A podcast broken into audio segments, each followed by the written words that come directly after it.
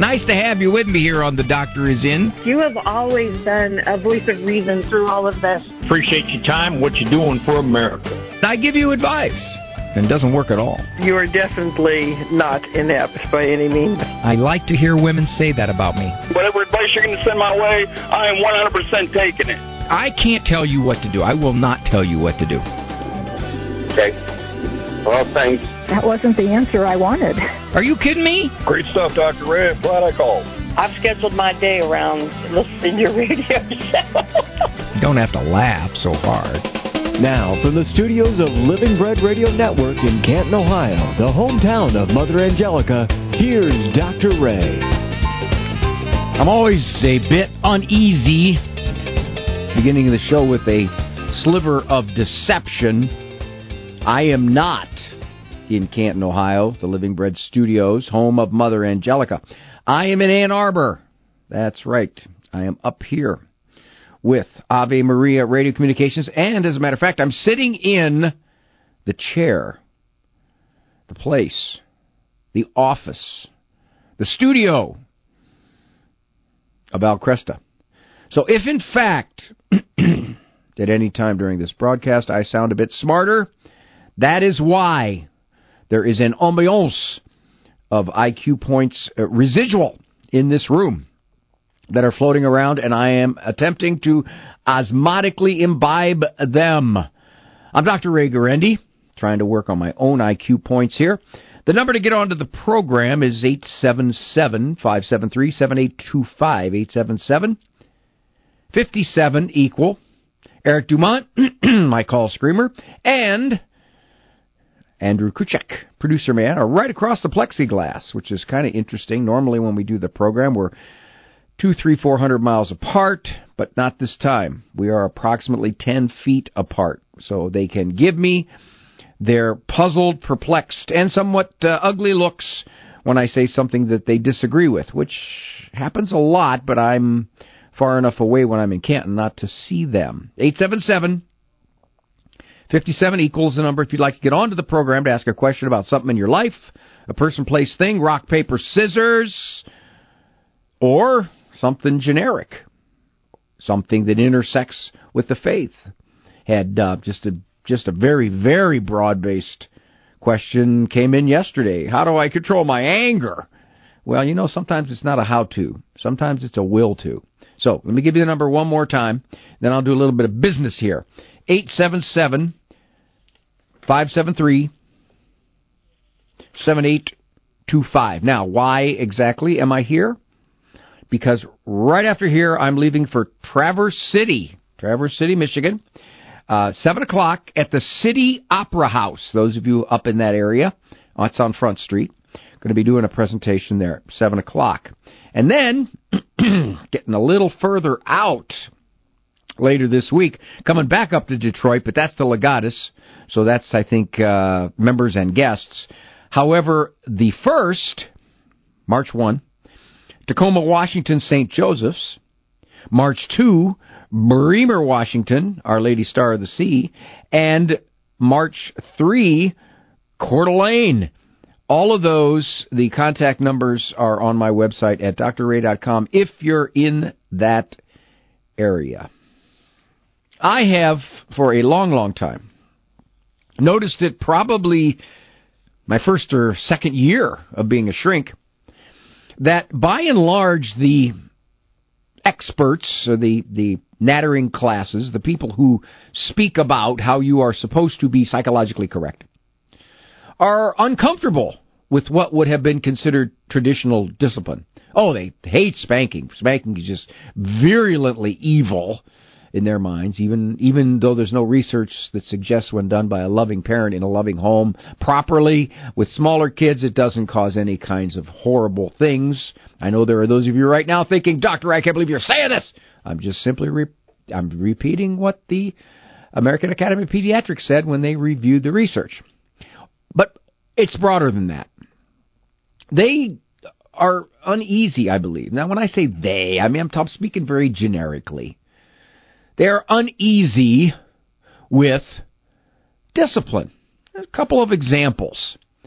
If you put a child in timeout, and by the way, I've come across a lot of experts who don't like timeout. As benign as that is, it is, oh, it's shaming, it's isolation, it's inappropriate, it's punishment, and they don't like the word punishment either. But if you put a child in timeout and you allow yourself to do that, they, they advise you very quickly, uh, one minute per year of age. So you got a five year old who just kicked his sister. Well, five minutes. That's that's what it's worth. Now, they also uh, struggle with consequences in the sense that let let me illustrate. Back in the beginning days when I used to consult to the school districts, there was a program that was very popular and remnants of it are still there. If you have your kids going to uh, school, elementary school, there's a good chance that you will see this variant of that program. The program touted itself as a back to basics, no nonsense, returning discipline to the classroom. All right, one is thinking, how's this unfold? Structured like this you write your classroom rules on the board. However, the caveat, you do not write them in a negative way. You don't say, do not leave seat. You say, stay in seat. You do not say, do not speak out. You say, raise your hand to speak. You have to say positive. Can't say it negative. I guess that just isn't the way the whole world works. I mean, I came up here on Route 75, and if I would have gotten pulled over by a trooper and he would have said, don't speed, I would have said, officer, you need to phrase that in the positive. You need to say, stay within the speed limit. so, that said, that's the first step that indicates this little discomfort with discipline. Don't say it negative. Don't say don't. Or I shouldn't say don't say don't. I should say Stay positive. Then, if a child breaks, can you say break? If a child does not adhere to one of your stated rules on the board, the child is to put his or her name on the board. That's a warning. A rule broken again by the same child, the child puts a check mark next to their name. Now that's a consequence whatever that consequence might be. Maybe head down at the desk for three minutes, maybe uh, waiting to partake in recess outside, having to sit for a few minutes. Some some benign consequence. Every day, the child gets a warning. The warning is if you break a rule, you simply put your name there. Now, some might say, and I could easily see experts saying this, well, that's shameful. That poor child has to go up in front of the room and put their name on a board? Yeah, well, anybody who knows real kids and anybody who knows kids who like to disrupt, uh, that's a badge of honor, getting to disrupt. But nevertheless, we shall move on. I ask teachers, how many kids in your class? Well, on average, it's anywhere between 18 and 25. Let's just say 20. Let's do the math, make it easy. How many state required school days? Typically, it's 180. So let's take 20 kids times 180 school days. That is 3,600 potential pieces of misconduct that the teacher can do nothing about. Dr. Ray, come on, the kids aren't going to do that. They're not going to all realize. Many of them are not going to misbehave no matter what. Many of them are not going to misbehave every day. No, I'm just simply doing the math. The very strict, no nonsense, back to basics program has wired into it the potential for 3,600 pieces of misbehavior that have no consequences.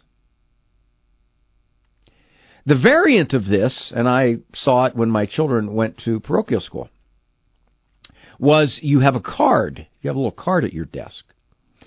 And green means you're fine. You haven't broken any classroom rules. Yellow, when you put your yellow card there, means you have. So now you're warned. Yellow card. Red card is a consequence. Now you see, quickly it's the same thing. You get one warning every day. So if in fact jumping out of my seat and running around the classroom is a warning with no consequence, that's wired into the system. Again, Dr. Ray, kids aren't going to pick up on that. Yeah, well, my son did. He came home from kindergarten. And he said, Hey, Dad, we got the rules, and you're allowed to break one every day. I said, What happens, Andrew? Well, you get a yellow card. Does the yellow card do anything? No, just a yellow card. Well, what happens if you break a rule again? Well, that's when you get a red card. And then something happens? Yeah, it's not very much, but something does happen. So you you can get a yellow card every day. Yeah, I know that, Dad. That's really cool, isn't it? I said, ah, okay, Andrew, here's what we're going to do, son. I'll give you a week to get used to the system. But then you can't get a yellow card. Well, no, Dad, that's no. You're allowed. The teacher says you can get a yellow card. You're allowed. That's the way they do it. Uh, yeah, but you broke one of her rules, did you not? But yeah, but it's okay. You can you can just you're not breaking a rule when you get a yellow card. Well, yeah, you are. That's why you got the yellow card. Now one might say, well, how are you going to know whether he in fact had a yellow card if he doesn't tell you? Ha! Oh, come on. He has a sister that goes to the same school. She's a narc. I will know about the yellow card almost before he turns it over at his desk. Father, I have some information you might be interested in. It concerns a boy whose name begins with A. So, given that, this no nonsense, tough as nails, back to basics, discipline allows a warning every single day for a piece of misbehavior. The implication is the poor kid can't control himself. He can't follow a rule. Why? Because he gets a warning every day. Kind of a little bit of flexibility built into the program. It's a good thing that most kids don't figure that out. My son did. 877 573 7825 877 57 equal. I would love to hear from you. Thank you. Hi, I'm Al Kresta. The question of gender identity is divisive, controversial, and often painful. How should parents respond to sons and daughters desiring to change their gender? Will the church remain free to teach that we are created male and female? What do the sciences say? We'll find out on March 2nd when Father Gabriel Richard High and Ave Maria Radio host our annual Familiaris Consortio Conference, responding to gender dysphoria in truth and charity. Attorney John Bursch takes on gender ideology. Professor of endocrinology Dr. Paul Hruz covers the sciences. Father Sean Kilcawley speaks as a pastor, and you will bring plenty of questions for our panel. Be there Saturday morning, March 2nd, from 8.15 until noon at Father Gabriel Richard High in Ann Arbor. The event is free, includes a light breakfast, so register at AveMariaRadio.net or FGRHS.org. Ave Maria Radio invites you to feast on the joy of fasting this Lenten season and all year long. Fast from hostility. Feast on peace. Fast from bitterness Feast on forgiveness.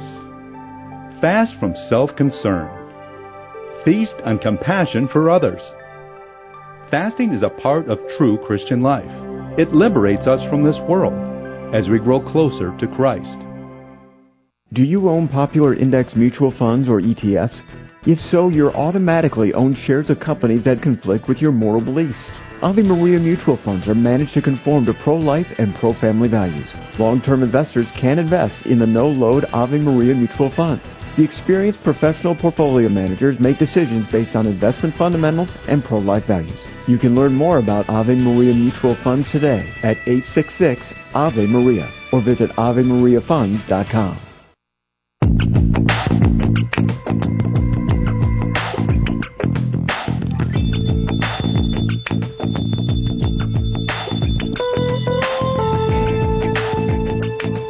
Before we go to your calls, got Father Joseph's weekly Lenten meditations, helping you to grow closer to the Lord this Lent. Each Lent is a major opportunity to reflect, to pray, to become detached from the pulls of this world. Father Joseph has prepared a series of Lenten meditations to guide you through this season. You sign up for them today at EWTN.com. Click on Seasons and Feast Days. Good stuff. Make you a little more holy. Holier than this, this program. All righty. Andrew, I gotta I gotta bounce back. Somebody, you, you flip a button there.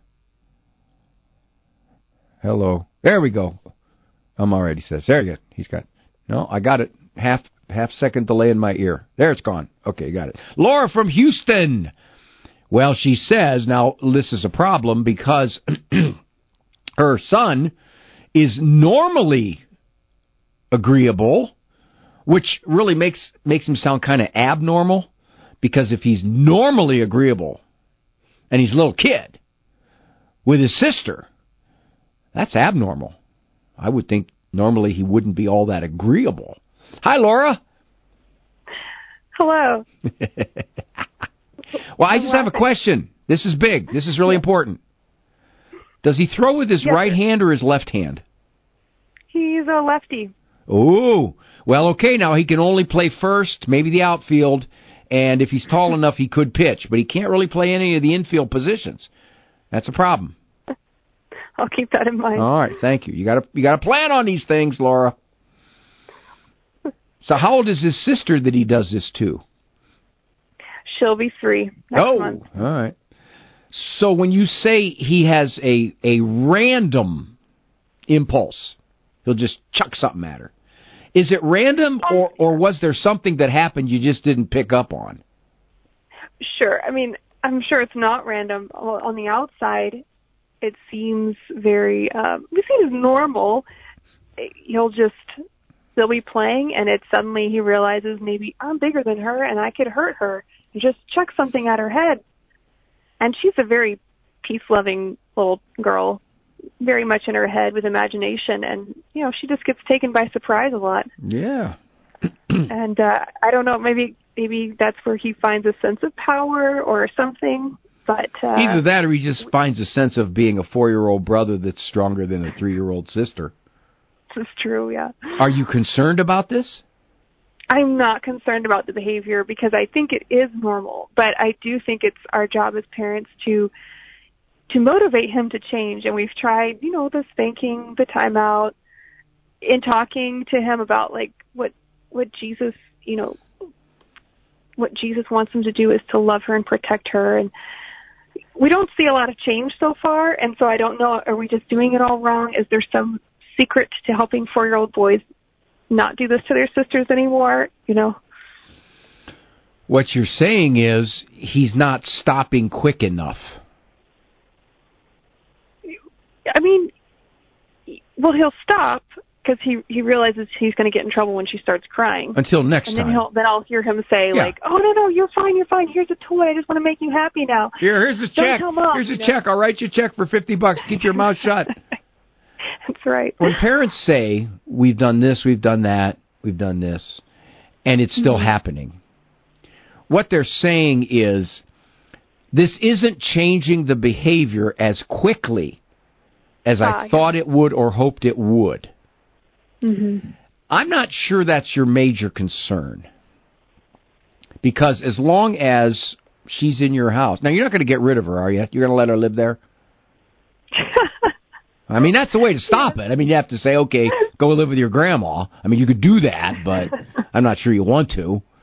Um, so as long as she's there and as long as he's there, you can count on this happening. It just will. Wonderful. Excuse me. Yeah, but but it's going to get less. That's a given. The question is, how fast is it going to get less? Mm-hmm. You said this. You said, well, we've talked to him. You know, we've tried to tried to share with him what Jesus would want him to do. You said we spanked him. Now, much of the time, by the way, when parents spank, it's it's tokenism because the kid looks at you like you wrinkled my sweatpants. What are you doing? Okay, because parents are they're very reluctant to spank because of the experts. The experts tell you you're going to ruin your kid. Okay, and then you say you try timeout. Well, timeout is it'll work, but it takes a long time. So here's what I would suggest to speed up the process. Are you ready? Mm-hmm. Okay. What's your little guy's name there, Laura? Everett. Everett. Oh, I was hoping you wouldn't say that. that comes from the Greek word everoi, which means he who throws.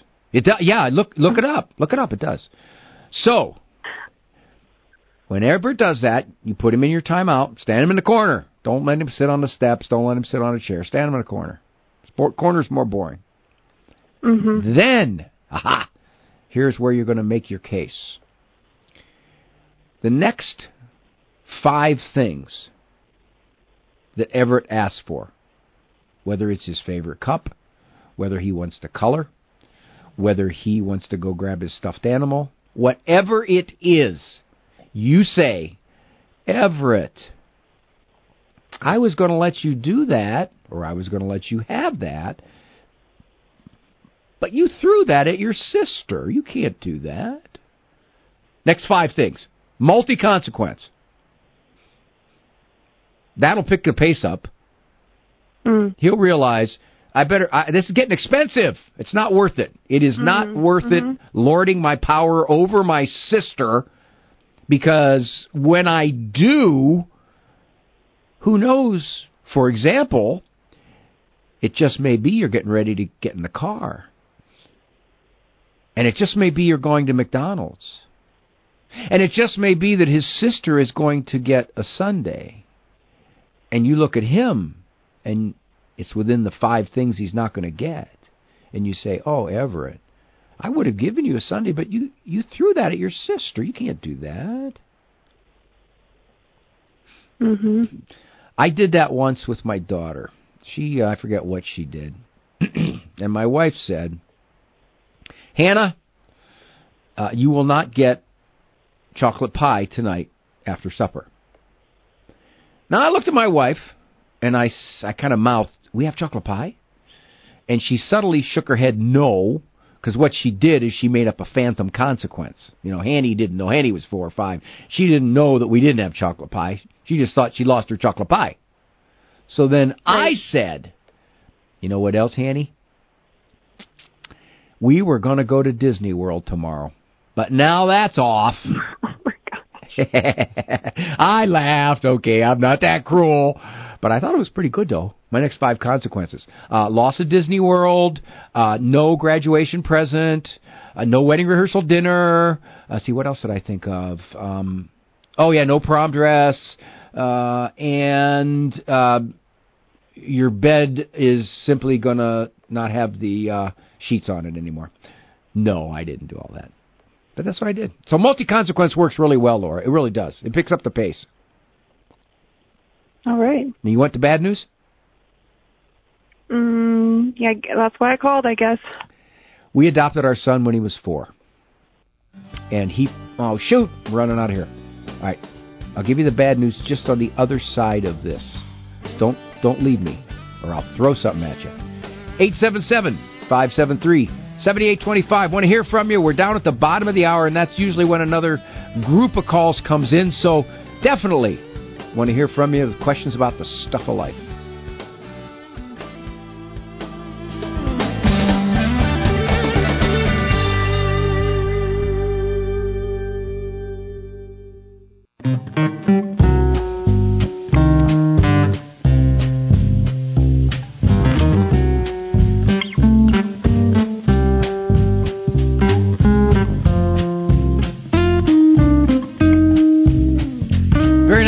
With me. I'm Dr. Ray Guarendi. Privileged to do this program. Privileged to be with you, visit with you.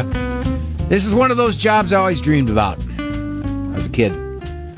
People say, "You actually get paid for doing that?" Yeah, yeah, yeah. Sometimes I really, uh, I struggle. I struggle through the job because right now I have a uh, a diet Mountain Dew, and it's uh, getting warm, getting a little warm. So uh, I make sacrifices for you people.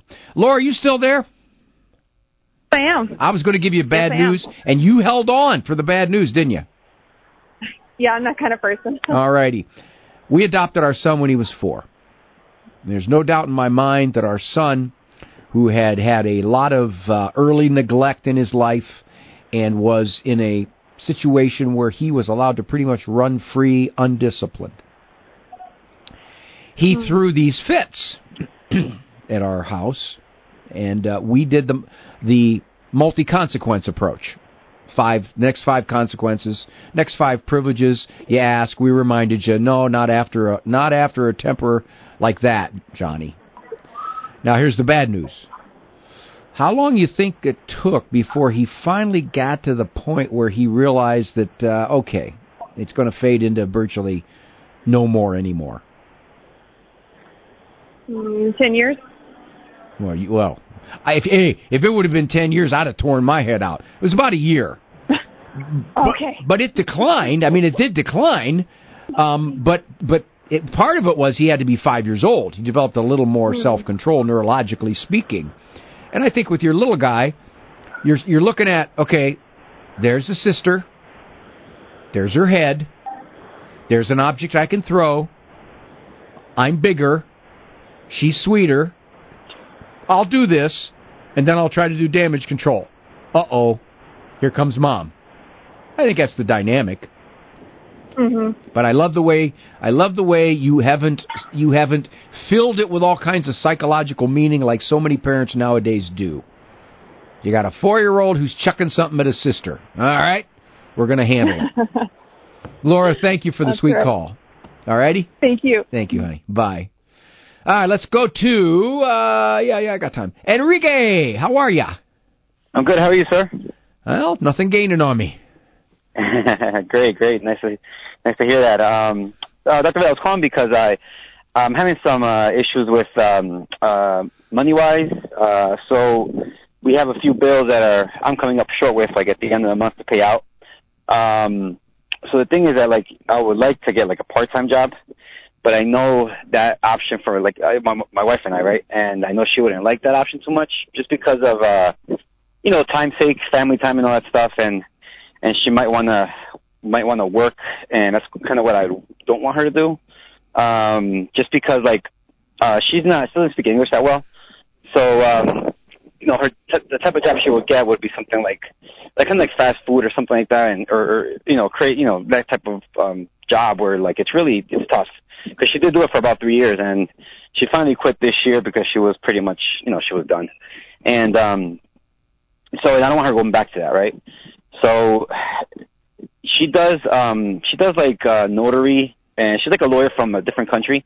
So she works for the popul- population of uh here in Las Vegas for like the Salvadorian popula- pop- population. So she does like documents for those types of uh like you know like power of attorneys or things like that. Uh so that comes every now and then. That's of that job of the, the um money wise it comes in every now and then. She'll get some documents that uh Enrique, here's the she'll get it question. Here's the Yeah. question. You say you can't make your bills. Is that because the bills of daily living, eating, uh, paying utilities, gas, food, is more than you're bringing in? Or is it because you're buying some things that you really don't need but you want to have? Actually, uh, you know what it is, Dr. Ray? Um, we had some medical uh, emergencies last year. So um, that plus just like a small loan that I have. But most of those medical bills kind of uh, messed my messed my budget up, and then I was unemployed for two months last year. So that kind of really me- messed up my balance, my budget. Your wife says, I don't want you to work. yes. And then you asked her, okay, how do we pay these bills down? Um, no, I, I maybe I should communicate a little better because I don't tell her what I'm paying out. just because I don't want her to stress or you better her tell her your your partners. She's got to know Right. these things because if you're going to solve the problem, you Mhm. got to let her know there is something there. Mhm. Say, tell her, I'm not trying to scare you. Here's here's the mathematics. Mm-hmm. Here is the pros, the cons. This is what goes out every month. If I try to pay that small loan and I try to pay a little bit on the medical bills, given our other living expenses, this is what I take in. We're falling short about two hundred dollars a month. Mm-hmm. How do you want to make that up? You ask her that. How do you want to make that up? Right. Right. Okay. okay. You know, and, and the good news here, Enrique, is that you're not saying, like so, so many people now in our culture are saying, well, I want this, I want that, I want an iPhone 15. All I've got's an iPhone 13. Oh, I want an 82 inch TV screen. All I've got's a 62. I want No. a 2024 Yukon. All I've got's a 2018 Camry. You're not doing that. No, not at all. Not at all, Doctor Ray. I don't. Yours is I a practical number problem. Yes. And it, it It has to be looked at from a perspective of all right, what has to be paid, how.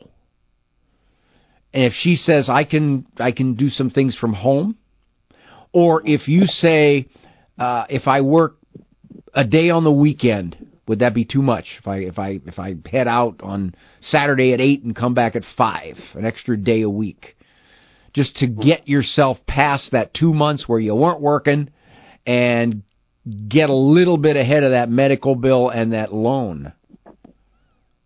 Right. But it's going to come down to her cooperation. hmm Uh, question, Doctor Ray. Uh, for to have that that that uh that sit down, what do you recommend? I think you tell her exactly what's happening. You say, Mhm. "Here's the numbers. This is this is what's going out every month. This is what's coming in every month. Mhm. We're falling behind. hmm Now, what adjustments can we make that will be the least disruption to our family life?" Hmm You lay out the opportunities. You say, do you do you want to work part time? Do you want me to take on another 15 hours a week? Is there something you can do from home?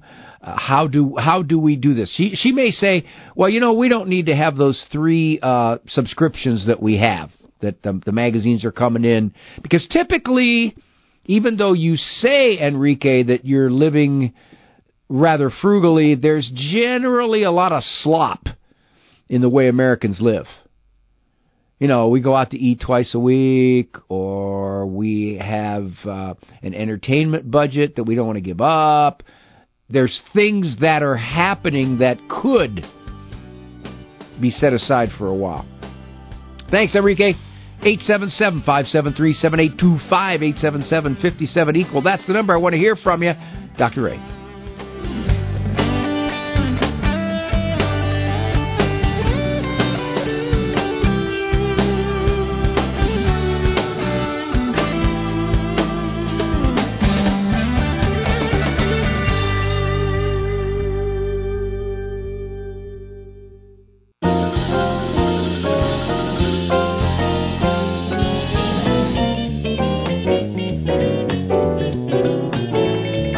Question off air, and I want to address it because it it touches upon other questions unspoken. The core question seems relatively straightforward, but in fact there are broader questions. Got a caller, uh, 17 month old granddaughter. Now that's not who called. I'm going to assume grandma called. Uh, the parents would like her to be off the bottle and the pacifier. Now, her son in law, okay, oops, in law, watch out there, Grandma. Son in law is taking them away, cold turkey. And Grandma says, Is that the best way? Or is weaning them better? All righty, since you come to me, and I'm a highly trained professional, I don't know. Depends upon the kid, depends upon the situation, depends upon the parent's judgment. Here's the broader question, though. This is the parent's decision. grandma says, Well, I, I'm not sure that the way they're doing it is good, or the way I would do it, or it seems to make her unhappy. All of those may be true, but they are trumped by the broader question of whose child is it? And my suspicion, nah, I shouldn't say suspicion. My guess is that, Grandma, if you say something,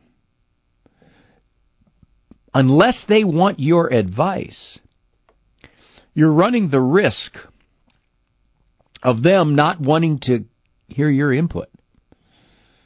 Their view is this is what I'm going to do. And you may make a case. You may say, "But yeah, but but but but but if you do it all at once, look how distressed she's going to be, and slow it down and a little bit at a time." A case can be made for all at once. Let me draw a parallel to smoking cigarettes, although the the attachment to a pacifier is certainly not as strong as attachment to a cigarette. If someone says, "Well, I'm going to quit smoking, but what I'm going to do is I'm going to I'm smoking 10 cigarettes a day. So next week I'm going to smoke 9, week after that I'm going to smoke 8, week after that I'm going to smoke 7." That can work, but it keeps the craving alive. That used to be the notion. You just wean yourself off slowly. The problem is, if this is something that you're really attached to, every time you reintroduce it to you, you want more of it. You you surge. So if son-in-law, and again, in-law, be careful, in-law, you don't generally have the flexibility to give advice to an in-law that you might to your daughter if you question it. It could be taken as though you're questioning my parenting. And if you say, yes, I am questioning his parenting because I don't think his parenting's right. The problem is, first of all, this is a judgment call. This is a, a parenting move. And if you say, well, I wouldn't do that, you have every right to say, I wouldn't do that, but I wouldn't say it out loud. I have seen more problems caused by a well meaning grandparent telling or questioning, questioning, sometimes critiquing how a son, daughter, daughter in law, son in law is doing something with the grandchild that is not risky to the child's health. It's just a, a difference of style or parenting approach. If, for example, my grandchildren are acting in a way that I would never have permitted my children to act, I don't say a word. Why? Because they're not my children. They didn't ask me. Were they to ask me, I'd say something. Or I'd ask some questions about why they're doing it that way. But if they don't, I don't say anything. Now, I'm probably on relatively safe ground by saying something because I don't really have our relationship with our children and our and their grandchildren is pretty solid. But they still didn't ask. Dr. Ray, come on. If they're not going to baptize that baby, well, okay, that's not been an issue. But let's say let's say it would be. Yeah, I might ask, what what are you doing with baptism? And if it's clear they're not gonna, or they say something to the effect that, well, we'll get around to that when we want to get around to it. We're not sure what we're going to do. I'm probably going to be forced to let it go because I read the cues. And when a grandparent does not read the cues, when a mother in law offers child rearing guidance to a daughter in law, which is oftentimes the most friction filled relationship, and the mother in law does not read the signals that she's getting from the daughter in law, which is, I don't want to hear it if she continues sadly, I've seen that relationship grow distant. And in worst case scenario, broken. I can't tell you how many grandparents have told me I'm not allowed to see the grandkids anymore. So you gotta be delicate because the bottom line is this, and this goes back to what I said in that first monologue. Traditional discipline that was much more common two generations ago, even a generation ago, is not being practiced in the same commonality, if you will, by the younger parents. So that can create differences of opinion, and that can create friction, and you don't want that to break a relationship. I'm Dr. Ray. We still have time for one more call when I come back from the break. 877 573 7825. Remember, you call, you have any equal chance of getting on. Today's programming on 990 WDEO is brought to you in part by gift from our day sponsor. The annual Rose Mass for Catholic healthcare workers, celebrated by Bishop Boyea, will be at 4:30 p.m. Saturday, March 9th at St. Thomas in Ann Arbor, followed by a reception in the parish hall. Karen Bussey, director of the Mother Teresa House, will speak on redemptive suffering. Suggested free will donation is $20. RSVP at cmalansing at gmail.com. That's cmalansing at gmail.com. When you talk about the Reformation, you often hear talk of five solas sola scriptura, sola fide, sola gratia, solus Christus, and soli deo gloria. Catholics have no serious problem with solus Christus or sola gratia. The problems are with sola scriptura and sola fide. Catholics will maintain that sola scriptura, scripture alone, is itself unscriptural. Where in scripture does scripture refer to itself as the only infallible authority that we have? It's also illogical to say that you stand on scripture alone presupposes that you know what scripture is. And frankly, we don't know what Scripture is because it's a tradition that we've inherited. We don't establish it. We know what counts as Holy Scripture because Catholic bishops detected that certain texts were inspired by God. Kresta in the afternoon, weekdays from 4 to 6 on Ave Maria Radio and AveMariaRadio.net. This week on Christ is the Answer, it's the season of Lent, and Father John wants to help us prepare for Easter. Let's start out with a question. What are you doing to prepare for Lent? The church has so many faith filled ways for us to traverse this season of fasting so that we can get the most out of prayer and penance. Join us this week as Father John wants to help us get the most out of Lent, as well as how Jesus wants us to pray. Tune in for Christ is the Answer Monday through Fridays at 11 a.m. on Ave Maria Radio.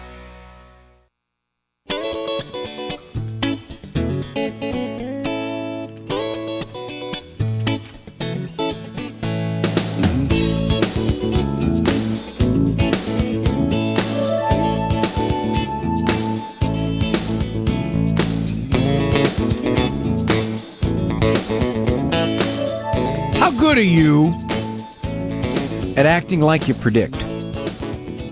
Those wascoey psychologists have done studies on this. And they ask folks, what would you do if you were in this situation? Would you be honest, or would you say this, or would you respond this way? And most people think they would react more properly, uh, maybe more morally, more maturely. And what they find is that when the pressure of the situation occurs, they don't quite act like they predicted they would.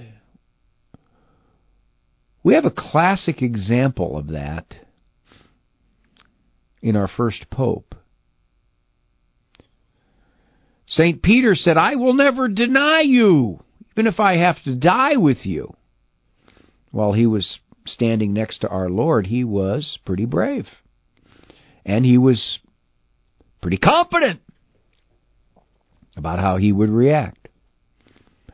And then he had not one, not two, but three chances to live his prediction, and he didn't. And in one, he swore an oath around a slave girl. Lowest of the social groups in that culture. He thought, in fact, he knew how he would act. A common example of that is when someone comes to my office for marriage counseling because there's been an adulterous relationship. Often, the offended spouse will say, I thought that if this would ever happen in my relationship, the marriage is over. The trust would be broken. I couldn't live with someone I couldn't trust. The whole image of our marriage would be shattered. And here they are in therapy, often at the behest of the aggrieved spouse to try to heal. Why? Because when the situation actually presented itself, there were many things to consider. There were children. There was a 17 year marital history. There may have been an extremely penitent spouse. There may have been financial considerations. All sorts of factors entered in that were not considered back when the spouse said, Were this to ever happen, I know exactly how I would react. We're not very good at it. Furthermore, the more stress filled the actual situation, the less likely we are to predict accurately. You've all had experiences where somebody's told you what somebody said to them that was hurtful or nasty, and you'd say, "Ha they say that to me. They say that to me, and that, I'll tell you how I'd handle that." And then perhaps you find yourself somewhat in a similar situation. And what do you do? You don't fight back like you said you would. You don't challenge. You keep your mouth shut. Why? Because shooting through your head at that moment is all kinds of possible complications if you let go, if you unload. This guy's your father in law. You're going to unload on your father in law? You're going to take a chance that the relationship is going to get shattered? No. I think there's a certain humility in saying, I'm not sure how I would react, but I hope and pray that I would react the right way, well. In the act of contrition, I firmly resolve with the help of thy grace to sin no more. You can tell I'm old because I got this variant. And to avoid the near occasions of sin. Amen. Near occasions of sin. That basically is putting yourself in a situation where you might say, oh, no, no, no. No, I wouldn't sin in that situation. I think I have a lot more moral strength than to do that. Well, the church knows. Church knows. Uh, don't put yourself there because you don't know. You may feel like the grace of God can carry you through, but you really don't know how strong that temptation can hammer you. So, the best thing to do is to stay away from those situations. As a psychologist, I've seen an awful lot of people do things that are very self destructive. Why? Because they were overly confident that they could handle the situation. Not a problem. I have enough self discipline and self control. I'm not going to create trouble for myself or for anybody else. And then, as the situation pressed upon them, they found themselves weakening or cracking, and later thinking, I can't believe I did I thought I would never do that. there's a certain great humility in acknowledging that I'm not always going to be accurate in how I think I'm going to react. So therefore, it's in my best interests to stay away from those situations that will make me live up to my prediction. Well, I'm going to head over to, let me see where I'm going tonight. Right now, as soon as I leave this place, I'm heading up to Traverse City, the City Opera House at 7 o'clock. Going to give a talk there. Uh, I'm not going to sing there. Nope, nope, nope. Uh, unless they have karaoke. Karaoke, karaoke. But if you'd like to come up and join us, Traverse City, now that's uphill from Ann Arbor, so it might take me a little longer to get there. But tonight, when I come back home, it's downhill. So thank you for joining me here on The Doctor Is In as I leave Ann Arbor behind, but I do feel much smarter having sat in the office that Al Kresta inhabits. Walk with God, always. For information on Dr. Ray's presentations, books, and CDs, visit drray.com and follow him on Facebook and Instagram. The Doctor is In is a co-production of Ave Maria Radio and EWTN Radio and carried across the EWTN Global Catholic Radio Network.